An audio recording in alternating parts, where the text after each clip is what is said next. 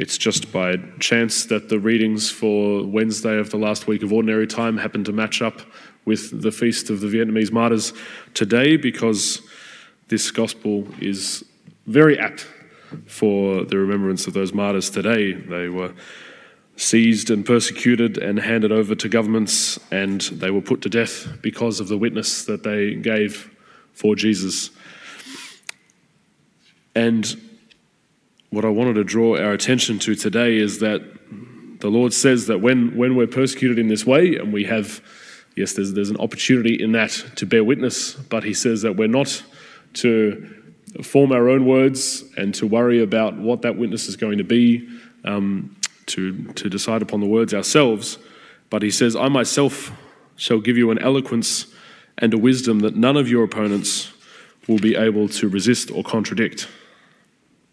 Now, the most eloquent example that Jesus gave us of who God is and of how he loves us in all of his teaching was not through any of the words that he said, but it was through his going to the cross and laying down his life for us. And just so, there is an eloquence in the lives of the martyrs that are poured out for the church. There's an eloquence that that surpasses any of what their preaching could have achieved. It surpasses any of you know the arguments that they could have brought upon those who are arguing with them and disagreeing with them and persecuting them. There's a beautiful eloquence that God shows forth through those lives that are so committed to Him, so convinced of the gospel that they will throw away their lives because they want to possess nothing but Christ. But what can we learn from this? I, I, presume that most of you aren't going to have an opportunity to lay down your lives today for the for the proclamation of the gospel. Um, I hope you're not being persecuted in such a violent way, but who knows what the future holds for us. But what can we learn from this this kind of witness and this kind of eloquence that God wants us to have in witnessing to our faith?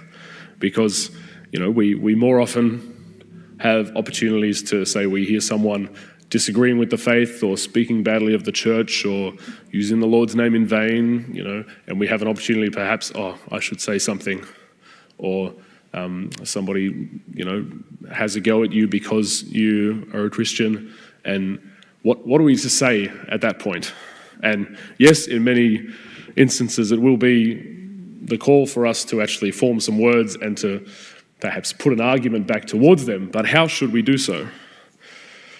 Um, what this, this eloquence that I'm talking about in martyrdom points to is that we can, we can form our words in such a way as to defend ourselves.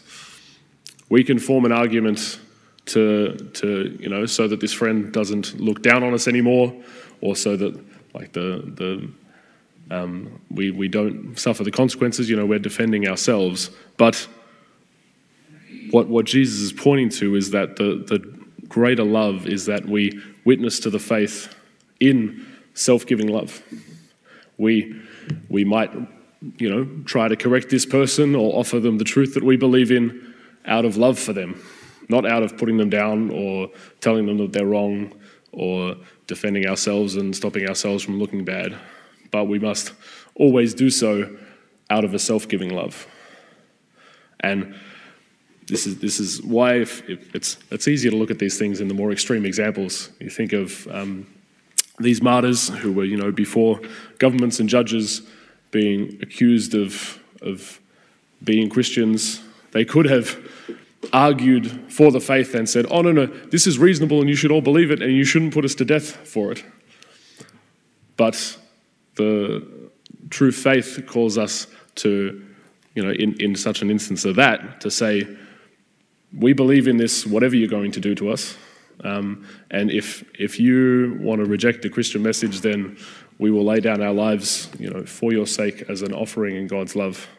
So we can, even when we're being persecuted, when we're being shunned or treated badly because of our Christian actions, because of the, the Christian message that we've put forth, we're always called to respond out of love for the other, out of, out of self gift not out of defending ourselves or self preservation.